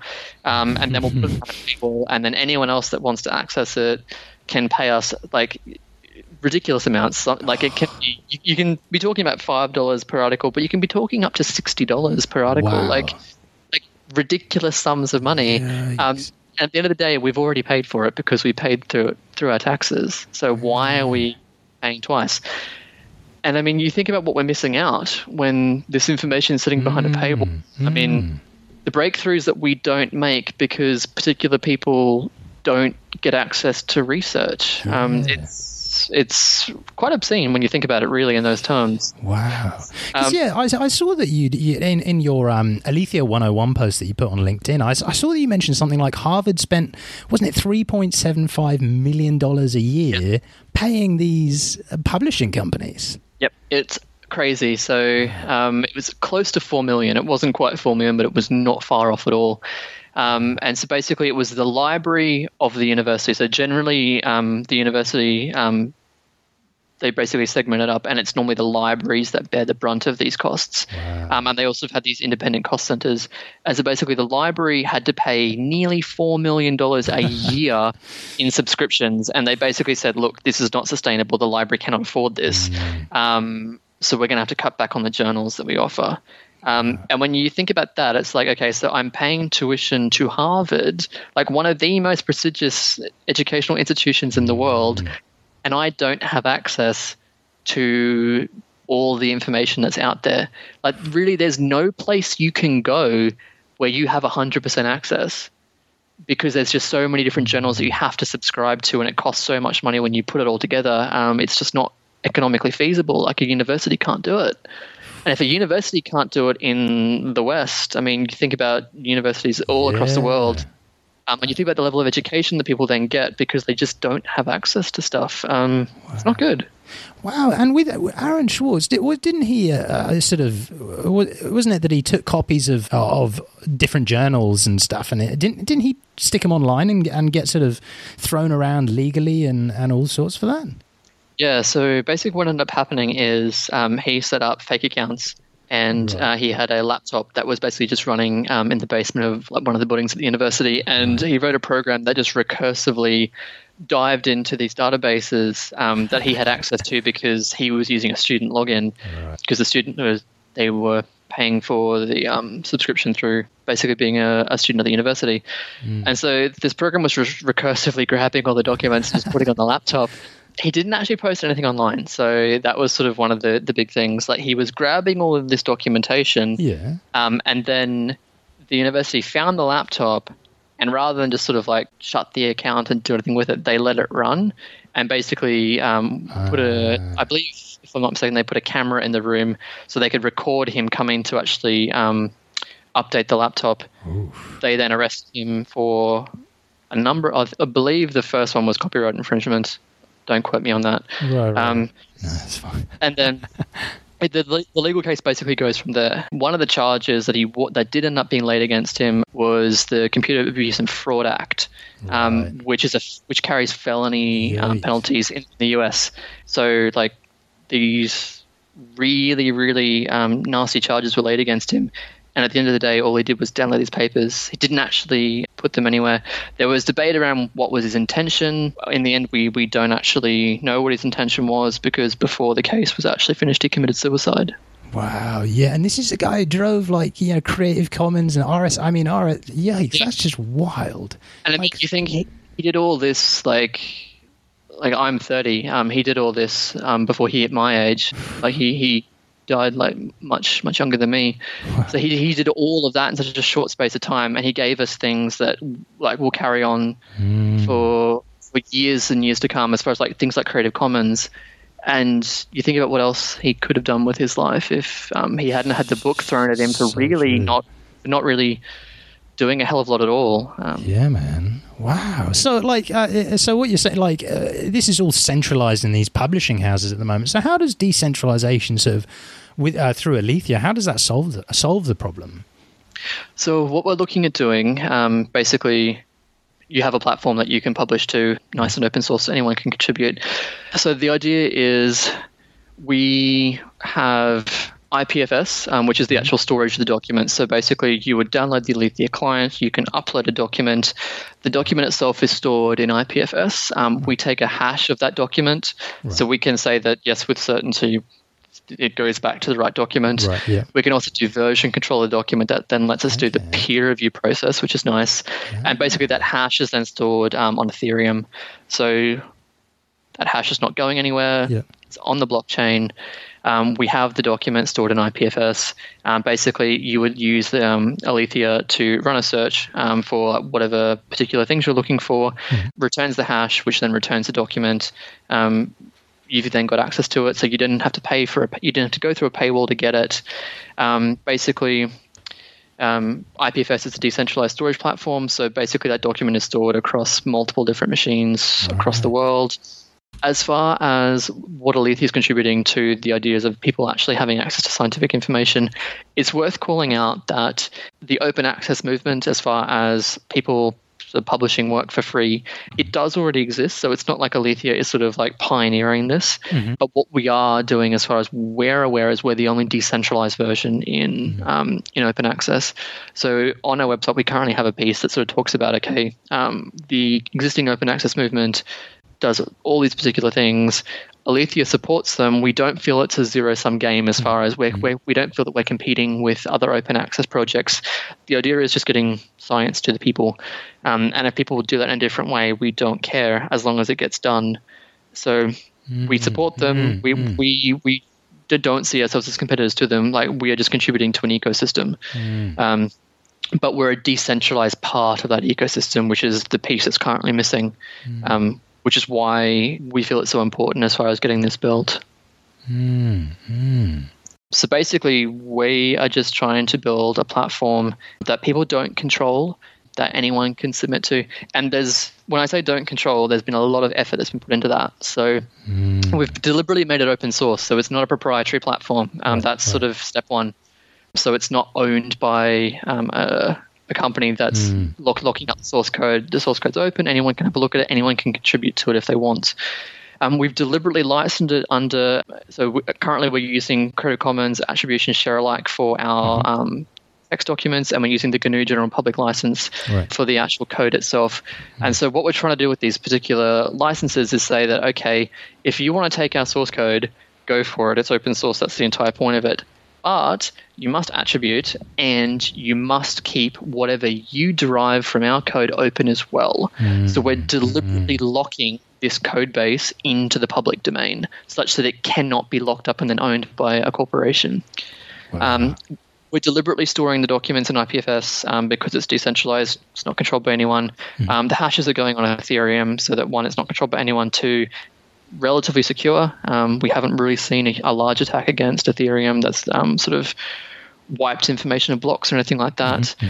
We're looking to run Aletheia as a DAO, so a decentralized autonomous organization. That removes our key person risk. So the idea is basically through consensus, um, if there's anything that needs to happen on the platform, let's say um, something copyright, something under copyright gets put up, um, and we get a takedown order, which is possible. We don't want to. The, the entire point of this is not to be an illegal operation. We are trying to obviously stay within the law such that um, we do not suffer lawsuits. That's obviously providing um, a service that is good and required for people. But basically, we, we get a, a takedown notice. Everyone in the community can look at that notice. Um, they can have a look at the document that it's disputing. They can make a call as to whether that takedown notice is legitimate or not, because it's not outside the realms of possibility that you could just receive takedown notices from people just trying to see if they can get you to take stuff down, even though they don't copyright. So we can all have a look at that. Um, the community can then vote on, hey, should this document be taken down or not? The community then votes. Based on that vote, the software executes, so it's not sort of controlled um, by any sort of central like group of people or even one person. Um, so really, even once the actual platform is built and it's at that point, um, if I was to step away from the project or our, our lead dev, um, Ariel was to step away, or any other sort of like key volunteer, um, it shouldn't matter because the platform is running off consensus. Um, so really, every single design decision we put into this, from trying to get away from centralized servers to our like licensing agreements, like everything has been to make this open, decentralized. It's not controlled by anyone. And really, we're hoping if we've done it right, it shouldn't ever be controlled by anyone in the future either, by, because of the way we've set it up. Awesome. That is so cool, man. Like, it's such a mammoth challenge that you, you, you guys set yourselves. How, how many of you, uh, of you uh, are working on the project? There's a few of us at the moment. So basically, I handle anything that is not strictly um, like programming and code related. Um, we have a developer um, in Eru Penkman, very talented developer who's done a large amount of the code base. Um, we have um, a person by the name of Lisa who's been helping us out with social media. Um, we have a couple of other different volunteers that have done various bits and pieces, and we have a Slack channel for anyone that wants to um, sort of chat to the volunteers or even be a part themselves. Um, but the idea is being an open source project, people contribute what they want when they want, and then they can they're free to step away from the project, come back at a later date. It's not like they've got sort of set allocated pieces of work. So we have quite a few volunteers, but I would but I wouldn't say that we have a lot of sort of regular contributors that have sort of stuck around for a long period of time.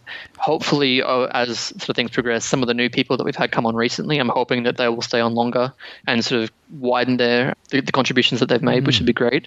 At the moment, it has sort of been sitting between myself, Ariel, and Lisa to sort of handle like everything that's not code, code, and then um, sort of the social media um, aspect of it itself. Wow, amazing, man. So, so, um, I, I mean, how long have you guys been been working on it for? So I sat down and watched um, the doco on Aaron Swartz. I believe it was late 2015, Right. and that's sort of after the docu- after that, watching the documentary. I sort of sketched out. I'm like, okay, I know a bit about blockchain. I believe we can run a decentralized system that could actually help the publishing ecosys- ecosystem. So I penned my notes um, and basically so that was late 2015, early 2016. I said to Eru, um, I said, look, I've got these nodes. I think this is a viable solution based on what I know about blockchain. Can you vet it for me and tell me if this works? And he looked at it and he said, yeah, it works. Wow. And I said, okay. I said, I will do all the organization as far as the volunteer coordination, talking to lawyers, um, getting the foundation set up to support it, um, doing this kind of stuff as far as like speaking to like podcasts, writing blogs. I said, I'll do all that side of it. Yeah. You code it. And, and we and we just we just do that and, and we see where it goes. Um, and so that was 2016, and we're now and coming towards the end of 2017. Wow. Um, and we have a working prototype. Um, so currently, you can go to our, our GitHub repository. You can get it working, but it's very bare bones. Um, we're hoping early next year we'll have sort of a prototype as far as it has all the features, as far as you can upload a document, you can download a document. So the basic premise of decentralized document storage um, for academic research works. And then we move forward as far as getting the peer review um, functionality built in. And we're hoping that should be towards the end of next year. Wow, that's awesome, man. I, I s- that- that- I mean, like as I, I mean, I said earlier, this it's a huge sort of chat, like huge task you got ahead. But um, what were some of the big challenges you sort of faced so far when you've been designing and building Aletheia? So I guess a lot of them is sort of around what can we do with blockchain and particularly Ethereum. Um, there's been sort of like waiting for Swarm, like these. We, there's been so many different things, um, particularly with Ethereum, that are sort of on the horizon as far as like different Right, functionality yeah. coming in. and then all we sort of get in the community is like, oh, like there's plans that we're going to be doing this thing, and it's like, Right. great. When is it coming? basically, like um, the sc- scaling has been a huge issue. So we've been trying to basically create a platform that you can upload and download to for free, um, but using Ethereum is not free. So that's been fun as far as working at how we do it. So we've tried can we do side chains um, so with plasma um, that was a white paper that came out a little while ago that proposed um, different ways of doing side chains which in theory should bring the costs right down that we running off donations should be able to fund people and then sort of uploading information to um, the ethereum blockchain um, we looked at running a test net but then when you run into issues where it's it doesn't sort of have the same weight as the as the main net you're not sort of um, leveraging a lot of that security of consensus Right. so looking at what you can and can't do with blockchain has been the big one. I guess sort of the huge hurdle that we hit initially was in my naive little mind, I was like, we're going to store documents on on on Ethereum, and then it's like it's like no, you, you're obviously not because the computation is just ridiculous. Like there's no way that that's going to work, which is why we've gone with IPFS. Right, Um, right, right. So, um, so it's just, so uh, so it's just the hashes that are being stored, sort of stored or run across the Ethereum sort of network as messages or something. At the moment, we're just doing the hashes. We may be doing other bits and pieces, but it's Yeah. strictly going to be um, small amounts of text for now um, until um, Ethereum scales to something more efficient that we could store a little bit more to it. Um, we'd love to do documents at some point because that would really give us um, a lot of the security and the decentralization we're after. Um, but for now, IPFS does a lot of what we need anyway. So, um, and it's, that's free to use. So. Awesome. Well, speaking of IPFS, uh, was was that was that tricky to set up and sort of get plugged in? Oh, So, to my understanding, not terribly, but I caveat that with I didn't write the code base.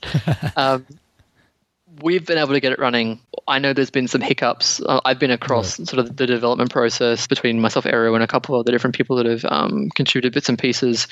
There's been you can even just have a look at like the issues on a on a GitHub repo where people have like, okay, we've installed it. These are the issues we're having. Someone will call a volunteer will come along, um, see if we can get it fixed. So it's been a process to get it to a point where it's stable, but it wasn't too difficult. Like we've managed to get there in the end. Wow. That, that's really cool. And and um and and you mentioned earlier like running it through a decentralized autonomous organization. How how will that work? So basically, the idea is we are trying to write the code such that any decision that the organization would need to make um, can be made by the community. So the idea is, as I said before, with um, takedown notices, everyone can vote on it. If people want to suggest a feature, so you could suggest a feature. So basically, the idea is you would download the client. You would have a button that would physically say suggest a feature. So you click on it, type out whatever your feature is. That then gets pushed out to all the other users' clients. Okay. They can have a look at it. They can sort of debate it and say like, whether they think it's a good idea or not, or sort of refine it and add to it. Then when it mm. comes to its final form, it goes to a vote. So do all the Aletheia users agree this is a good feature, yes or no? Um, if that vote passes, that feature would then be taken off to a volunteer that has marked, or even a user that's marked that, hey, I have particular skills as far as like maybe a particular programming language that's required. Yeah. So that those sort of details would be included in the actual feature request itself. So the actual work can be then taken off to either like a volunteer or a user. They agree whether they want to do the work or not. If they agree to do the work, they can then basically go away, write the feature. Once they're done, they can then submit that code. That code's then vetted by the community. The hmm. community looks at it and says, "Do we like this? Yes or no?" If that vote passes, the code is then merged into the code base, and really th- there was no sort of overarching management or, or anything like that. That was basically people coming to consensus as far as as a group, we decide do we want to do this, yes or no. Hmm. Okay, we can have a look at the work. Was the work done to a particular standard? Does it do what we need it to do? Yes, we, we choose to implement it. And yeah, it runs like that. I mean, that is really that's the notion of a DAO. Wow, that's a huge amount of stuff sort of build into. I mean, it's I mean, it's brilliant. You know, you propose an idea, you suggest it, you can sort of plugging all those bits in, people getting involved. That's really cool. Like, have you, have you, did you find any sort of challenges there? Have you got any sort of tips for people who are, who are thinking about sort of setting up a, a decentralized autonomous organization? I guess the big thing I would say is either use our code base or come and help us build it. Um, so, I mean, currently we've seen like the famous, like the actual DAO um, that was basically a hedge fund run by Consensus. So that was very much a, a fintech implementation as far as people put in money, um, the group chooses where the money is invested, and then the returns on the investment are then um, distributed out to um, the people that actually um, put in the money in the first place. So that was the DAO, which then went bust when it was hacked, when there was found to be a flaw in one of their smart contracts, and a lot of their money was taken. Um, but, so basically, we haven't really seen a lot of examples of DAOs since then. We've only really sort of had that that one. So what we're trying to do is we are trying to write an open source code base Yeah. for DAOs.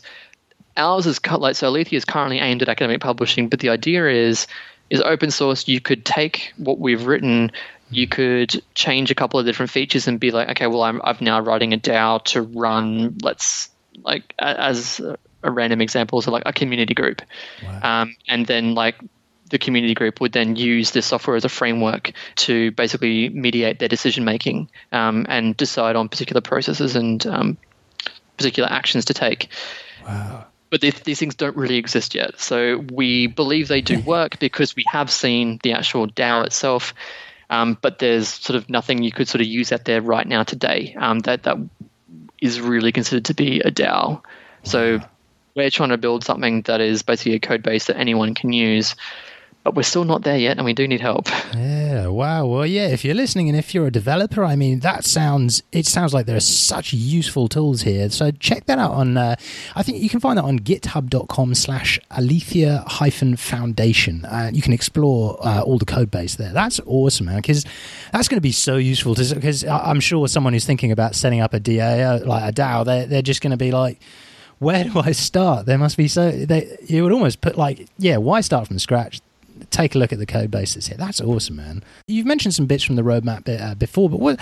Um, how are you? How are you hoping that that um, that it will develop in the future and, and grow with with the people joining in?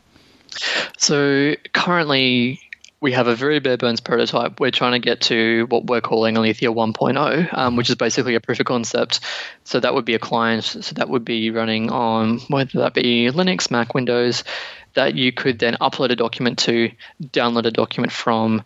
It still has all the decentralized properties um, that we want it to have. That's sort of our proof of concept to say that, hey, decentralized storage of documents does work. We, we can actually do this. Um, so that's 1.0. Um, Aletheia 2.0 would be um, actually running the different features such as peer review. So for us to really sort of be what we need to be in the academic publishing space, there are particular things that we need to do, and peer review is one of them. Um, you can't really be taken seriously um, as be it a, an academic journal or, or even just software that people are using um, if you can't sort of facilitate a peer review. So once we get that done, um, and then maybe couple of other different features, like including bits like um, ORCID, which is a particular identifier um, used quite prevalently in, in um, academia. Once we have all that stuff done, that's Aletheia 2.0, um, and that's when we can say that we really have our product done. Like this is, it is what it what it needs to be.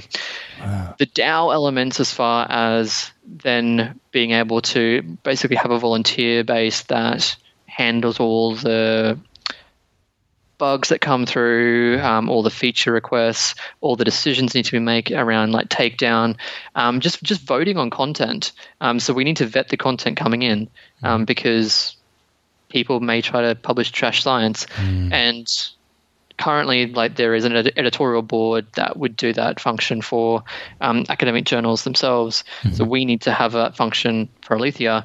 I don't want to have an editorial board because that leads you open to bias and like single points of failure and that.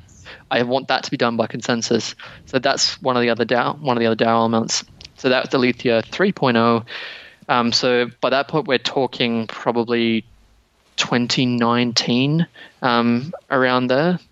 Wow. um, we get to that point, then really it's down to the community as far as what they want, because the community now has the actual ability um, to propose whatever they want to do as far as like building different things into the platform and, and that kind of stuff. So that's when it then goes from there. But that's the roadmap to get to that point. That's awesome, man. That, that, that's that's so cool. I mean, just seeing exactly like how I mean, from when I was at university, having to you know use all of those, all the academic journals, and just seeing how they sort of acted. And as soon as you leave uni, you don't have your uni password, and you're like you got it's uh, it's such a like I'm so glad that you're you're looking at looking at this problem, man, because it's it's so important. I'm really looking forward to seeing what happens, man. Like, yeah, thanks, thank, thank you to you and the whole, the whole, the whole team for, for building it, man. Like, it's it's something that we need, and like, yeah, how can I, how can our listeners find out more or, or get involved? So, if people want to get involved, basically you can have a look at our website. So, aletheia-foundation.io. That is just sort of the landing page, um, which we probably do need help with sprucing up. So, if anyone is great on web development, please um, feel free to hit us up. Um, so, the GitHub repo itself, um, which has basically all of the onboarding documentation for volunteers. Um, so, basically, the README for the actual project itself, um, contributor guidelines, code of conduct, all that kind of stuff. So, that's github.com slash aletheia dash foundation. Um, if you want to um, hit us up on Twitter, so we're at aletheia underscore f. Um, Yeah, awesome. so yeah, people can please feel free to come along. and um, where can our listeners find out more about you and, and uh, follow, follow your activities? Um, so if you want to know more about me, you can follow me on Twitter. Um, so I'm at Cypath. So that's C Y P A T H. Um, and you can search for Kade Morton on LinkedIn um, if you really wanted to have a chat with me. Awesome. Well, yeah. Thank you. Thanks so much for joining. Uh, th- thanks for taking the time, man. Like, really, really appreciate it. Like, it's it's so exciting to see this the stuff that you're building, and yeah, man, I'm definitely keeping an eye on it. And um, yeah, man, this is it's super cool. So yeah, thanks uh, thanks for joining, man. No, thank you so much. That's pretty much it for us here at the FOMO Show. If you know someone who might enjoy this, uh, please feel free to share it with your friends. You can find us at FOMO.show. Yeah, so you can jump on our Slack, which is our uh, uh, instant messaging web platform thing. If you've got any questions, want to um, chat with some other people who are into crypto, jump on FOMO.show slash Slack. You can also uh, tweet at us or follow us on Twitter at the underscore FOMO underscore show. We're on Facebook at facebook.com slash the FOMO show. You can also find us on YouTube at FOMO.show slash YouTube. Thank you so much for joining us. We really appreciate your company. If you like our show, please subscribe in your podcast app of choice, or alternatively, you can now subscribe on YouTube. I'm Matt, And I'm Joe. and as always, remember, No FOMO.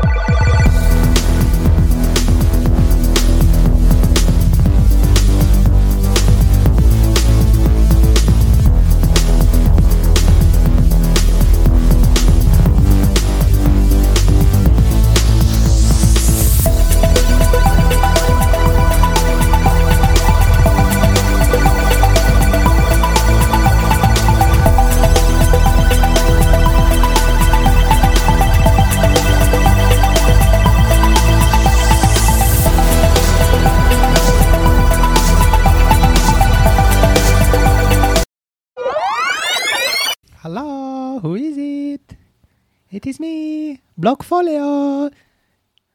Your crypto has gone up. Oh, yes. IOTA is up 30%. 30%. 30%. Wow. There is too much butter on the shit. No, no, no, no, Mr. Forty. It is, uh, it's, uh, uh, uno, dos, tres. I suppose you would, wouldn't you, Felty? It's back in the war. It's back in my day. Ah. I'm just like, who are you? It's nonsense. Who are like, you? oh, some Like- bloke from the European Central Bank. Right. Okay. So you Alleged work. innovation. So he probably worked in debt capital markets, and then and then he worked for J.P. Morgan, and now he's a European Central Bank advisor, and he knows exactly how monetary policy would work. And it's like, shut up, bro. Yeah. Like you are the past. This is the future. That's right. Sit down. what have you? Well, I mean, what have they done for monetary policies? They, yeah, okay, they're Oh, mate, interest Greece. rates is like at the lowest they've ever been. That's fantastic. This is Big Brother. it is time for your two minutes of hate. Fiat, fiat, fiat. You, you literally pointed at me. I froze. Mum spaghetti, mate. Spaghetti. Spaghetti. I was nervous, all right. I was nervous. Do you re- like if the people like if you're listening to the podcast and you think, oh, these podcasts are way too long or way too short or way too whatever? Let us know. Please let us know. Yeah, because uh, last thing you need Because is we can that. talk for hours and Oh. hours and hours and hours and hours. So true. Hmm. We next time we'll release a four-hour recording of the FOMO show. It'll be in two parts. One with whiskey. One without. Yeah, hey, can I can I speak to Champ, please? can I can I can I speak to Champ? Champ? Oh, How do like Champ? Who's Champ? Well, that's what we're gonna find out next time on WWE. Oh, yes. Well, here we are. Back in the FOMO show.